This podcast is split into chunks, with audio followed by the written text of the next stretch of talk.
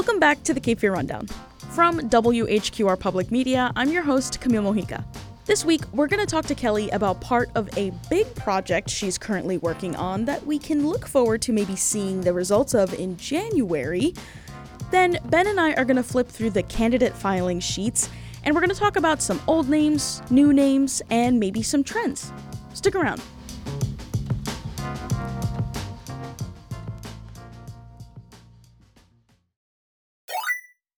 One thing that's talked about a lot when it comes to the justice system and the people that are involved in it is recidivism rates. And one of the main questions that people ask is how do we keep people from coming back into the courtroom? Well, this is actually part of a bigger story that Kelly has been working on, and she joins us now to talk about how there are some ways the judicial system is actually trying to address that. Welcome back to the Cape Fear Rundown. I'm here with Kelly Kenoyer. Camille Mojica. Hi, Kelly. Hi, Cami. In the newsroom, actually, for the past week or so, we've been talking about the concept of different types of court. I've actually been learning a lot since we've been talking in the newsroom because I did not know that different types of court existed. Can you tell us about what you've been doing at different types of court? Okay. Um, okay, so just to preface this, I'm doing a long term project right now, which should be out in early January, so tune into the newsroom. But the idea behind it is that I'm trying to explore where homelessness intersects with the criminal justice system. Okay. So I started out just sort of wandering into random courtrooms. Uh, honestly, I just wandered into like courtroom 320 in the courthouse to see what was going on. And I was watching all these prosecutions, seeing people plead guilty to various things. And then I started talking to public defenders, and they were like, you should really start going to first appearances because that's where we see a lot of homeless people end up going through cases. And so I did. They said to go on a Monday because that's usually when you'll have a whole bunch of people who got put in jail over the weekend, over the weekend. who can't afford to post bail. Okay. So on a Monday, when you go into court and you go into first appearances, you'll see a lot of people who come from a pretty desperate background because they were not able to plead out or they were not able to post bail and get out. So, um, and it'll be for anything. You know, maybe it's because they actually commit a robbery or something. But for the people I was interested in, it was often an open container um, in public or, you know, like of alcohol. Oh, okay. Cami made a confused look, which I- is why I explained. I was like, Tupperware? Tupperware. you just got some casserole and it's steaming things up. No, it's uh, if somebody has like an open alcoholic beverage. okay. Uh, very small level possession of marijuana, things like that, or uh, even just trespassing, which can be that you were sleeping in a doorway you weren't supposed to be in. Um, sometimes you'll just see a resisting a public officer, uh, which that'll be if somebody's not cooperating immediately. So, hey, move along. Oh, I'm I'm busy. I don't want to do that right now. Then they might get arrested and they stay in jail because they can't afford to post bond. So, started seeing those cases and I was interested in seeing what happens to those folks because the court system is one of the only places where some of these individuals will interact with the public official it's one of the only places where some of these individuals might touch on uh, government you know Yeah. they oftentimes don't have access to some of the basic rights that a lot of us do. Even if they qualify for disability, maybe they don't even have an ID, so they don't have the ability to pursue some of the things they might be entitled to under our system. Okay. Um, so this this while it's you know difficult to end up in court, has the potential to be a touchstone that leads to positive change. Okay. Whether that's actually happening or not is what I'm kind of trying to get into. And I think that it really depends on how severe of consequences you're facing. Because what I've found is that there are two diversion programs. There's actually three and soon to be four diversion programs, but I'm just going to focus on two of them. Um, but you have to have a certain maximum sentence. You have to be facing a certain amount of jail time in order to qualify for these programs. Okay. So if you're trespassing, you don't qualify. That's not a severe enough consequence. Okay. Now, what would be something that does qualify? Um, if you have a higher level possession charge, Okay. or if you're caught stealing a higher value item, you know, if you're caught stealing a candy bar or a small amount of food, that's like a very low misdemeanor and you might just face 20 days in jail max. In order to qualify for empowerment court, according to the judge I just interviewed today, Judge McGee, you have to be facing a max or a minimum of 45 days in jail, which is a second degree misdemeanor, I believe. Okay. And in order to qualify for drug recovery court, which Judge Faison is in charge of, you have to be facing a minimum of six months in jail. Um, Oh. The reason for that is because they want there to be kind of a looming consequence if you drop out of the program I see. for drug recovery court. I think that they have kind of a lesser barrier for uh, empowerment court, which is focused on mental health. Okay, so drug recovery court and empowerment court are they the same thing or are they completely different? They operate very similarly, uh, and actually, people in both of them have drug problems a lot of the time. Um, often, folks who have serious mental health issues, mental illnesses, will self medicate with illegal drugs. So they might have issues with illegal drugs at times, but it's a little bit different. And the way people get chosen for one quarter or the other, mm. Uh, it's kind of just up to caseworkers. Um, there are caseworkers who manage each of the court systems, and they'll look at different people who've been referred and say, oh, I think this is a good fit, or I don't think this is a good fit. Oh, okay. And my understanding is that you go to drug recovery court if the primary problem that you're dealing with is that you're addicted to drugs or alcohol. Okay. And you go to community empowerment court if the primary issue that you're facing is your mental health or men- mental illness. Okay. So maybe you still have drug problems, but that's not the main thing that's your problem in life. And it's maybe more of a symptom than the actual problem Okay, causing your it. instability. So that's kind of how they're different and um, there's a, a lot more people in drug recovery court it's also last it's existed for a lot longer Hmm. community empowerment courts only existed for a year and a half but drug recovery court has existed for almost 20 years i think i mean Oh, really? actually i think it started in the 90s it's been decades Okay.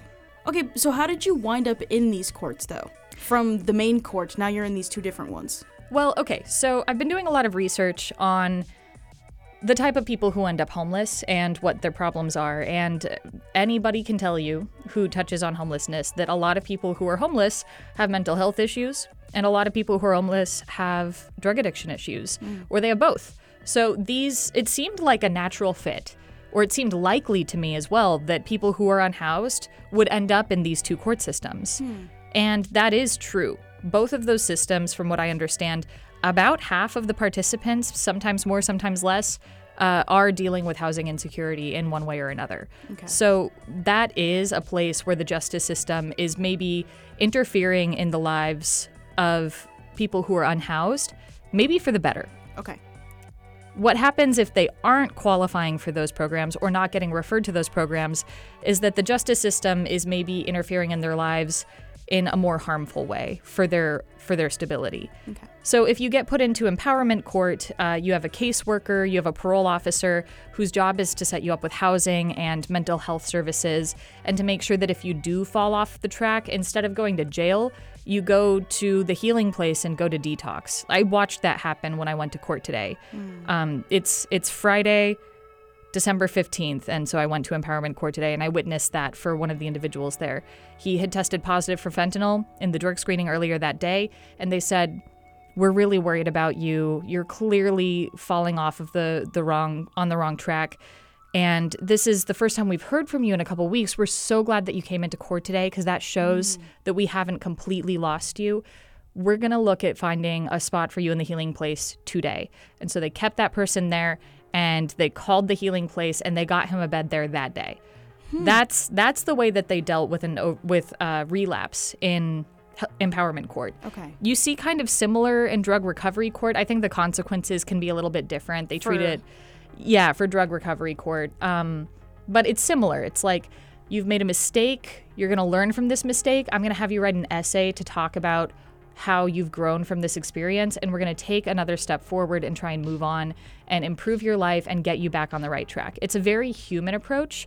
And also, the thing that I've found really interesting is that both of these courts are actively doing the case management and stabilizing the lives of the individuals who are participating. So they'll come out of jail and immediately get linked up with the with the healing place or with Link or with other community services. And then after they leave some of those immediate intervention organizations, they end up in a halfway house. And all that way as they're moving from one step to the next, they have a parole officer who is making sure that they are there the whole way. For drug recovery court, Um, I'm calling it that. It's actually recovery court, but it used to be drug court. So, drug recovery court. For them, uh, they will not allow you to move unless you're moving into something that the court considers acceptable, stable housing. Okay. So if you are in the healing place and you don't have a place to go, guess what? You're staying. You're going to stay in the healing place Until you find someone. until you find somewhere, and we're going to help you find that place. So, to me, watching this as an outsider and as a reporter who covers homelessness and housing a lot, this seems like an interesting way for the court system to intervene in a crisis when a person is at the rock bottom and help them get on their feet and get into stable housing when they've lost that. Oh, that almost made me cry. It's pretty cool. Okay. Um, but like anything, there sometimes might be some flaws or gaps in the system. Are you are you seeing any of those? Yeah, I mean, the the obvious one to me is people who aren't high enough level offenders. I was going to ask you that earlier. Yeah, the only people who end up in these court systems are people who are on parole. So hmm. I've seen plenty of homeless individuals go through the court system. And, you know, these are folks who've been found guilty of trespassing dozens of times. Okay. Maybe a dozen times in a year or more, mm. which is not a great use of our jail resources, right? You know, it costs like a hundred or $150 a day to keep somebody housed in jail. Mm. And this is somebody whose crime was not having a different place to sleep, you know? Yeah. And we have a lot of folks who are in that situation. So seeing this, there's one individual who I saw come in. The charges she was facing was larceny for stealing $5 worth of food and trespassing because she was in a gas station she wasn't supposed to be in. Okay. She's faced those charges more or less over and over and over again. I heard that said by the judge and the assistant district attorney and by the public defender. We've seen this person a lot of times before. It's always a charge that's about this low. She got out on uh, time served because those are such low level offenses that the maximum sentence is 20 days. She had been in jail for three days, so she got sentenced to time served, three days, and she was out free, not on bond free to go back to being in the streets um, with no further intervention. It seems like the only way to be connected to resources by the justice system, as far as I can tell, is through the parole system. So if you aren't committing high enough levels of crimes, Okay. you don't end up getting connected to those services. And the problem with being put in jail when you're unhoused is that you don't have a safe place to keep your things. So you might lose everything that you have, every measure of stability that you already had, because your stuff got all moved or rained on or stolen while you were in jail for three days. So it can be destabilizing for people who are committing low level offenses to end up involved in the justice system. Have you spoken to anyone that works at these two courts about that? Yes. And I think that the problem that I'm seeing in the court system is that it's very siloed. Um, to be frank, the judges play the role of the judges, the assistant district attorneys play the role of the uh, district attorneys. You know, the public defenders play the role of the public defenders, parole officers are parole officers. Everybody is fulfilling their role, and the gaps between those roles just don't get filled because everybody goes, well, that's not what I'm supposed to be doing. So why would I do that? So is, Um, there's not like a lot of collaboration or communication throughout the whole thing. I think there is a lot of collaboration and communication, actually. And I think that where the law is setting them up for success and where the law is giving them the ability to be responsive to these needs, they are filling in those gaps. But Okay. when the person whose job it is to connect people to services is the parole officer, and there are a lot of people who are never put on parole because they're not committing high level crimes, Okay. that means that the justice system isn't necessarily responding to the needs of those low level offenders, which makes me worry a little bit. And this is this is just hypothetical. That we're waiting for it to get worse before it can get better. I was going to say because so you said that she had been in for that same offense over and over again. Yes. When I was in Oregon, um, and this is a different court system, but it's the same idea. Yeah. Uh, I went to the opening of community court in Sweet Home, Oregon, and that court system, rather than being like ongoing accountability, it was here are all of the organizations that need you need to connect to in order to succeed in life. There were people there who had been in for trespassing hundreds of times, hundreds and hundreds of times. Uh, if you go and look at data analysis uh, that some reporters have done, um, in Eugene, Oregon, we ran an analysis 25% of the arrests were of unhoused individuals. The same people, over and over again. Low, low, low level offenses. Small amount of drug possession, just em- enough for them to use. That's it. Um, over and over and over again. Just clogging the court system with people who are really just in really desperate situations and really need help. Mm-hmm. So, how do we help those people? That's kind of my question as I am trying to dig into where the justice system is touching the homeless population and what could be done better to try and serve people who are in dire straits.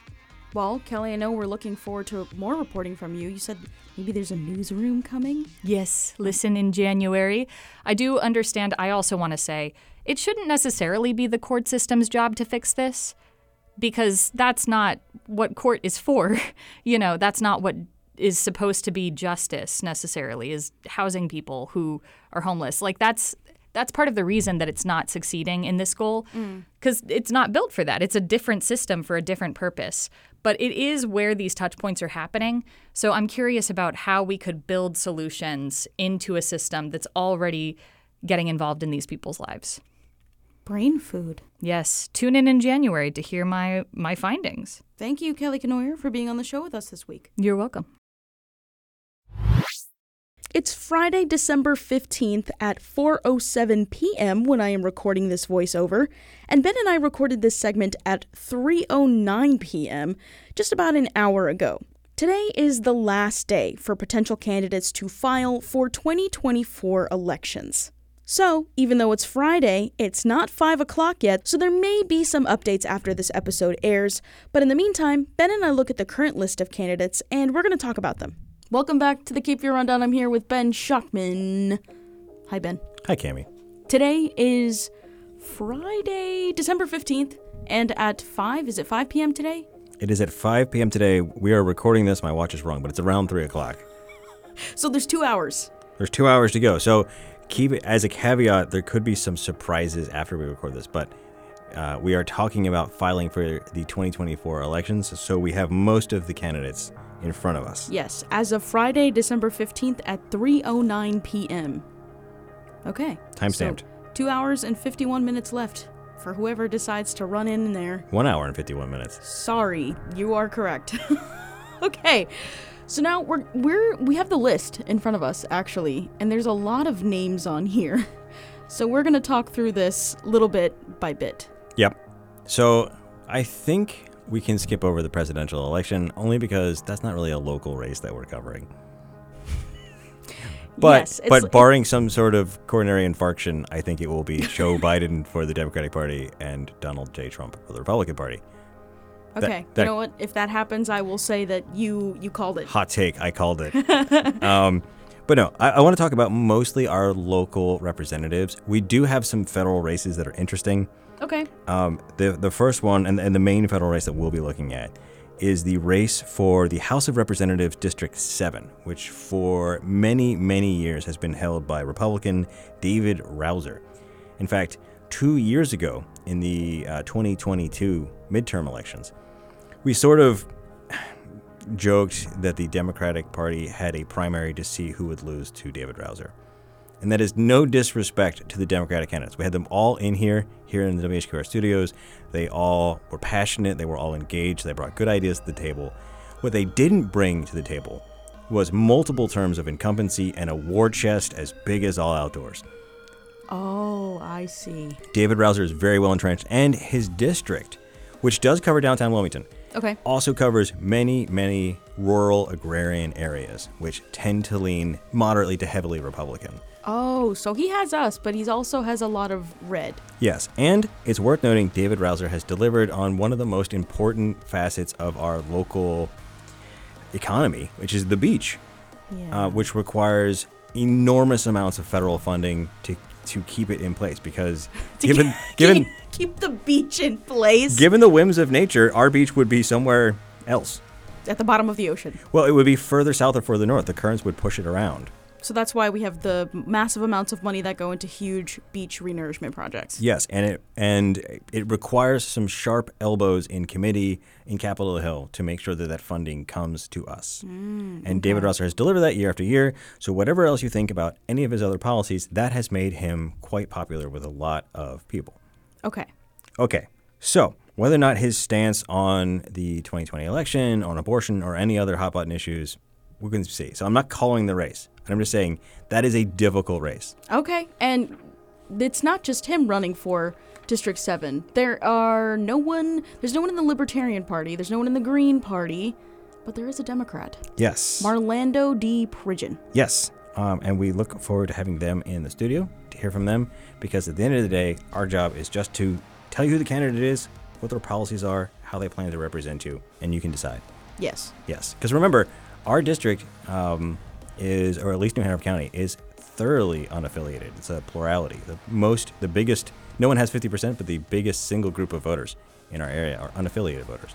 Oh, I didn't know that. Yep, so it's always a toss up. Okay. Okay, now I've got a little bit of a personal question here.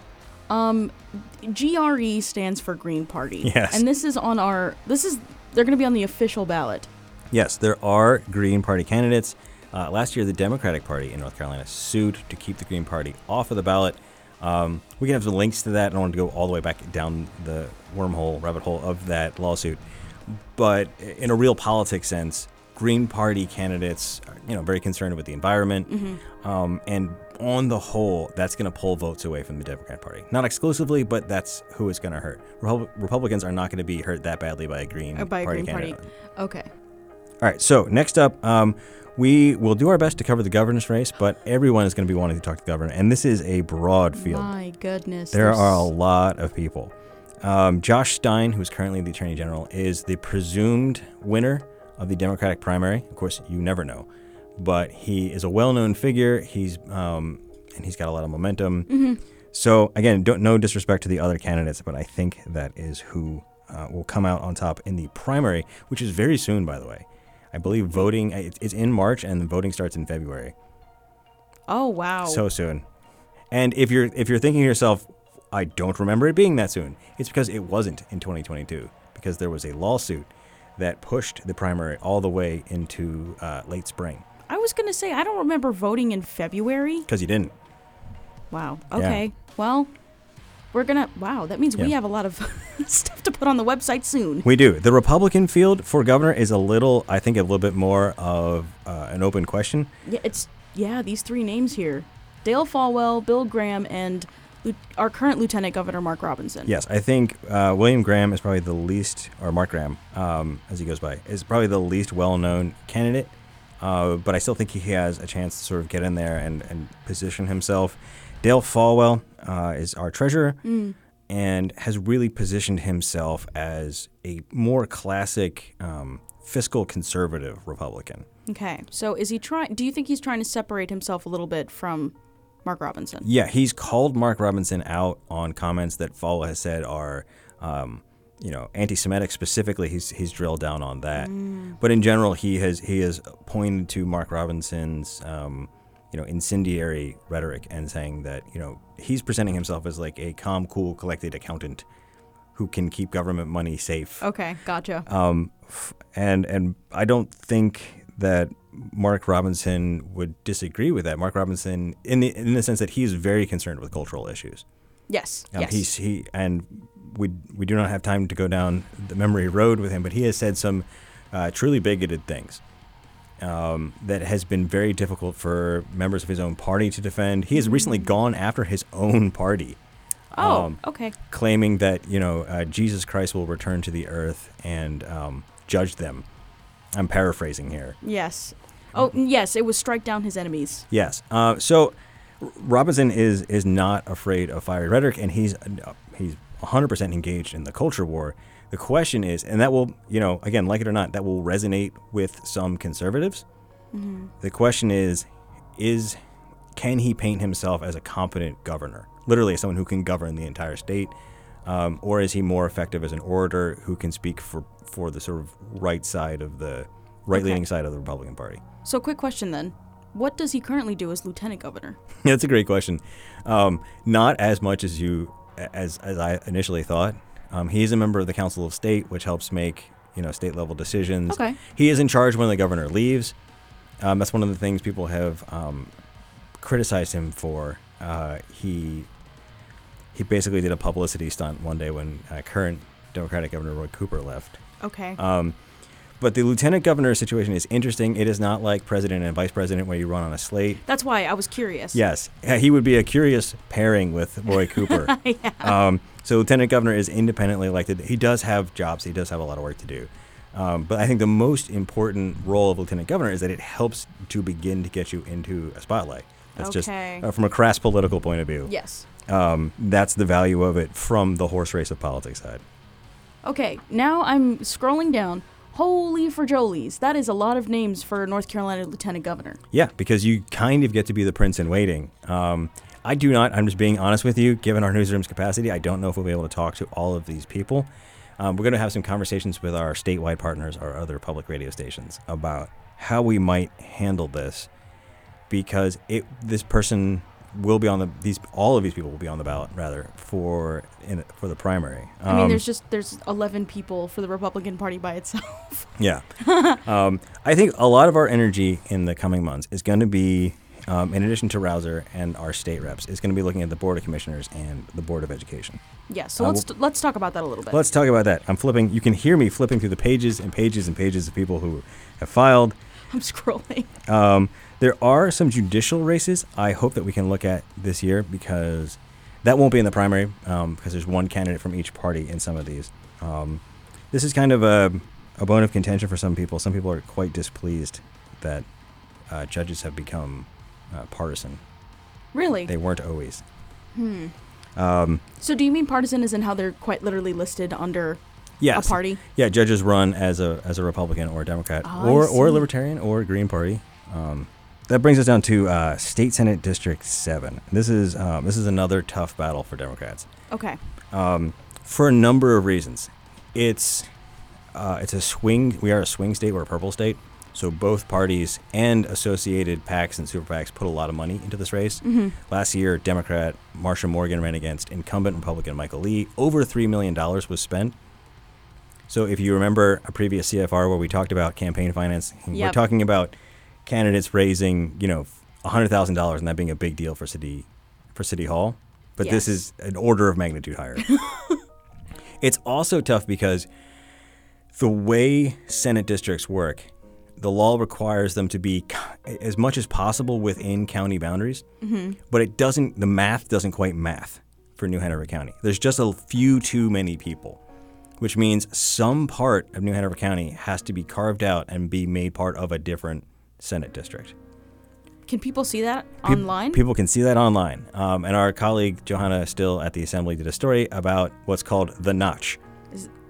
Is that what that is? It's called the Notch. Yeah, it's, it gets its own cute name. Now the Notch has moved all around, um, and I will say, this year looks like the most extreme version of gerrymandering, but both sides have gerrymandered it because they have to. Yes. So the Notch has been at one point up in Castle Hayne, in the northern part of New Hanover County, Okay. in districts that lean conservative and Republican.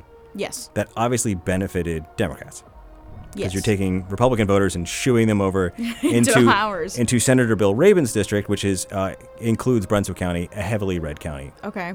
Now, the current notch is carved right out of the heart of downtown Wilmington, which are some of the most Democratic-leaning uh, precincts in New Hanover County. Now, do we know which Senate district those people are going to have to vote yep, for? yep. So there are people in downtown Wilmington who will be voting for what looks on a map pretty much like the state senator from Brunswick County Okay. and, and rural counties pass that way. So, and that is blood red, right? It is heavily, heavily Republican. So that handful of Democratic voters dropped into Senator Rabon's district um, won't make a lick of difference. Won't it won't amount to a hill of beans. Oh, wow. So this is a tough race for Democrats. That notch will make it even tougher. But I was going to say specifically because now that that group of people has been pulled out now. Yes. So there, but there is another twist in this story. Um, so Michael Lee is again running for re-election. There is a Democratic candidate running, David Hill, um, and so he won't be going head to head with Michael Lee because there's a third candidate, Oh, I'm seeing it. Libertarian Party. John Evans, not to be confused with WECT anchor and friend of the show, John Evans. That was what popped into my head. Yes. Okay, thank you. So John will be getting calls for like this whole time about like Hey, congratulations! First, I didn't know you were a libertarian. Two, I didn't know uh, you were running for office. that seems weird. Um, so, if you go back through the archives of Star News, you can see uh, Evans used to write um, commentary for them from the on issues from the point of view of the Libertarian Party. Okay. So, he's been the cha- yeah he's been a chair of the party. He's he's a long time well established libertarian. The question is, will he pull votes from the left or the right or both? It kind of depends on what flavor of libertarianism is. And we're talking about this in the newsroom. you know, I know libertarians who are, for example, staunchly against gun control, which would land them sort of in the Republican camp. But they're also strongly against criminalizing drugs and restricting abortions. Don't tell me what to do. Don't tell me what to do. Um, and their their pushback against uh, you know what many see as unfair drug regulation and what many see as a violation of women's health care rights when it comes to abortion control would pl- sort of put them more on the left. So it's they have an eclectic package of beliefs mm. that are basically motivated by yeah, don't tell me what to do. um, so it's not black and white. It's not clear depending on what issues Evans f- focuses on and how much he gets out his message. Uh, it's a, it'll be an interesting factor to see who how he sort of impacts that race because just to be honest, a, a libertarian is not going to win. Yes. I will I will I will put that on on tape and say if John Evans wins State Senate District 7, I will eat my hat. I do have a hat at home. I don't usually wear one in the newsroom, but I have one and I will eat it um, with Worcestershire sauce. All right. Yeah. Well, well, do currently do we have any idea since he's been a member of this party for a long time? Do we have any idea what kind of flavor he has been thus far? It seems to be small government, keep the government out of stuff. Okay. Type stuff. So along fiscal lines, mm. um, you know, we we have a much more polarized environment, and there are a lot more social and cultural issues that are even if there's no pending legislation, in effect on the ballot. Okay. Yeah. So remains to be seen. All right, moving on. I think we got to talk about um, county commissioner and school board. So first up, let's talk about the board of commissioners race. So we have uh, three seats are open. Um, Dane Scalise, who was appointed to fill the seat of Deb Hays after she tragically passed away. Mm. Uh, Bill Rivenbark, who is the current chair of the board. They're both Republicans. And Jonathan Barfield, a long time. I believe he's the senior member of the Board of Commissioners as a Democrat. So they are all running for effectively reelection. Technically, Dane was appointed; he wasn't elected, but we'll just call it reelection. Yes. Okay. Three people that we know. We've already seen them on the commission. We kind of know what their politics are. Incumbents. They're incumbents. Yeah. Okay. And so from the Republican side, um, we've got one newcomer to this race, John Hinnant. Uh, who ran WDI in downtown Wilmington. He ran a restaurant. We know uh, quite a bit about him because he ran for state race against Deb Butler two years ago. Yes. So we, we know John. We know John. We've spoken with him. We kind of know where he's coming from. Um, we will obviously interview him again, but he is a known person. He's not a surprise dark horse candidate. Okay. Um, and then for the Democratic side, we've got Jonathan Barfield, who's running for re-election. Stephanie Walker, who we know as a Board of Education member. That's Stephanie Walker. So Stephanie Walker, uh, having rolled off the Board of Education, is now running for Board of Commissioners. And Cassidy Santaguida, um, I'm guessing at the last name. I think it's Santaguida. Thank you. Let's go with that. All right, Cassidy Santaguida. Um, so we, I don't know much about Cassidy. Mm. I look mm. forward to talking to her. Um, she appears to be younger, which is something we have seen both parties try to do desperately. Is bring in younger candidates. Is my God, get someone younger. No offense to the older people like me. I think I am now on the wrong side of in the age divide. but I can say both parties are actively recruiting younger people because it is a problem um, of trying to get candidates that resonate with younger voters. If you're 25 and the candidates is three times your age, literally three times your age, it's gonna be, hmm, yeah. Yes, that so, is true. That is true. All right, so that's Board of Commissioners. That'll be an interesting one. Uh, now we've got another interesting one. Board of Education. All right. This is the spiciest one historically over the last couple years. Yeah, yeah. Um, so just a quick recap for our last Board of Ed vote, there was a GOP sweep for the Board of Ed. So now there's a whole bunch of candidates here again. Let's go through these. Okay, so we have three open seats, and both sides have more than three candidates. So we will see a uh, well, we'll see a primary for the board of commissioners. It's three and three. Okay. So no yes. primary for board of commissioners, but for board of education, we're gonna have to narrow the field to three candidates. Mm. So for the Democratic Party, Judy Justice is running, who we know has already previously been a school board member. Tim Merrick is also running. Then there's Cynthia Munoz and Jerry Jones Jr. Yep, and uh, and Tim Merrick is uh, has worked with the New Hanover County Democratic Party. And so we know a little bit about him. Um, I know almost nothing about Cynthia. Getting, I'm looking forward to getting to know more about her. Uh, and Jerry Jones owns a bookstore here in the Wilmington area. Um, I believe he's a newcomer to politics, unless I missed him somehow. But it looks like Cynthia and Jerry are both sort of newcomers to this. Okay. On the Republican side, um, we've got Kimberly Murphy. She is the wife of Dante Murphy, who's uh, a, a reverend and ran the, the Pender County NAACP at some point. She's running as a Republican. And just a reminder, like you, people sometimes make assumptions about, um, you know, people's race and which party they're going to run for. Yes. Um, but we've heard increasingly from black voters in New Hanover County and elsewhere that they, they feel, in some cases, disaffected with the Democratic Party.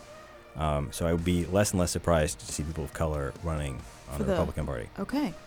Uh, we've got Aubrey Toole. I hope I'm saying her last name correctly. Um, she's actually um, been with the New Hanover County Republican Party. I believe she was the secretary, or is the secretary. And we've seen her speak at the call to the audience at meetings. Yes. Uh, David Perry, this is an interesting one. Speaking of libertarians, David Perry was a libertarian candidate several times and is now running as a registered Republican. Perry raised uh, a lot of concerns that he had with how the school handled uh, masking and opening and closing. Uh, so I don't know if those will still be motivating issues because I, I mean, for better or worse, the pandemic is over. I would say for better by large. Yes. Um, but again, we've seen candidates in the past that were that got very into politics around the time of the height of the COVID pandemic because they were against masking procedures or vaccinations or school closures, and kind of faded away when those things stopped being issues. yes. So I don't know what other issues uh, Perry will bring to the race. Uh, Nikki Bascombe, I don't know anything about. Looking forward to getting to know Nikki and hearing what she has to add. And Natasha too, we do know. Yes. Uh, we have seen Natasha many times at call to the audience at school board meetings. Uh, she was once removed um, because she had more to say than I think time allowed. Mm. She was a former employee of the city of Wilmington, so that was kind of a bone of contention because she was, you know, she had some very strong opinions that didn't quite line up with the city of Wilmington's stated policy on, on how to handle COVID. Um, the city handled that, I'd say, fairly gracefully. They were like, yes, she's our employee, but she's also a private citizen and she has Her own. Yeah. she has the right to express her beliefs. So that's what we're looking at for the Board of Education. So this looks like this is going to be a pretty, what I say, contentious. Is that the right word to use If for this race? if 2022 is any blueprint, and I, I think it will be, Mm. because the Republicans did so well, they swept the Board of Education. I think that that playbook worked. If I was in charge of the Republican Party, I don't imagine I would t- tweak it too much. Mm. Um, but remains to be seen. I think you will see cultural war issues. I think you will see people focusing on some of those same talking points, um, especially given what some of those candidates have said at call to the audience meetings. Yeah. I also think that there is probably some chance the Democrats will get kind of a bounce effect. Um, you know, policy is important. You know, the, you know, charisma is important with the candidate, but voter turnout's the thing that matters I was just about to say voter turnout. and voter turnout um, for this is a presidential election as opposed to the midterm election last time, which means more people in general on both parties, all parties, turn out. More people turn out. Um, and so if Trump is on the ballot in 2024, which seems like a reasonably safe bet, that is likely to motivate Democrats, um, even if they're not huge fans of Biden. You know, polling has shown that they will show up to vote against Trump In some capacity. more so than you know, like a strong vote of confidence in Biden. They just will vote against Trump. Okay. Um, so all of those things will factor into because you're at the polls anyway, That's true. and you're just working your way down the ballot. It's also, you know, I've also heard from Democrats who didn't vote in last uh, in the 2022 election, who said, "Oh wow, I, I didn't think about it, and now I really will." And again, because we do have partisan school board elections, even if you're a total newcomer to politics, you're kind of running on the record of your fellow party mates. mm-hmm. So if you're a Republican, you're kind of you kind of have to take the benefits and the negatives of what your party has done in power for the last two years. Hmm. And if you're a Democrat, uh, you might get some boost from people who are like, "Hey, we got pushed out of power. We got to take it back." Okay. So it's going to be a comp. There's a lot of complicated sort of psychology going into how and why people will vote.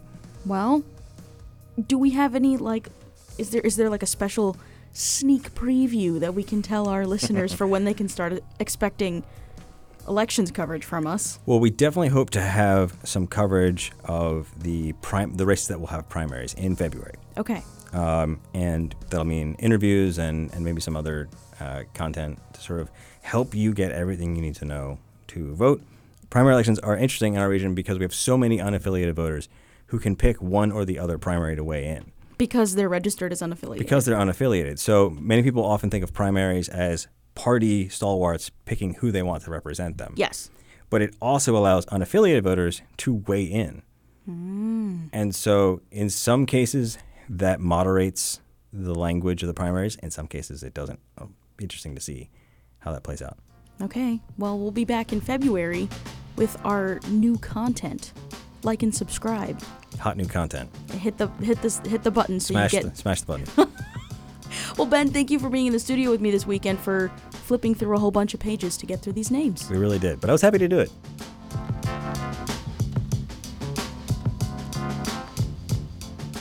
Thank you so much for listening to the Cape Fear Rundown. Check out our show notes for relevant links and titles to the music we use this week. If you have any questions, comments, concerns, or just general feedback, feel free to get in touch. You can shoot me an email at cmojica, that's M O J I C A, at WHQR.org, or you can find me on Twitter at Cami Reports. I'd love to hear from you. I'm your host, Camille Mojica, and I'll see you next week.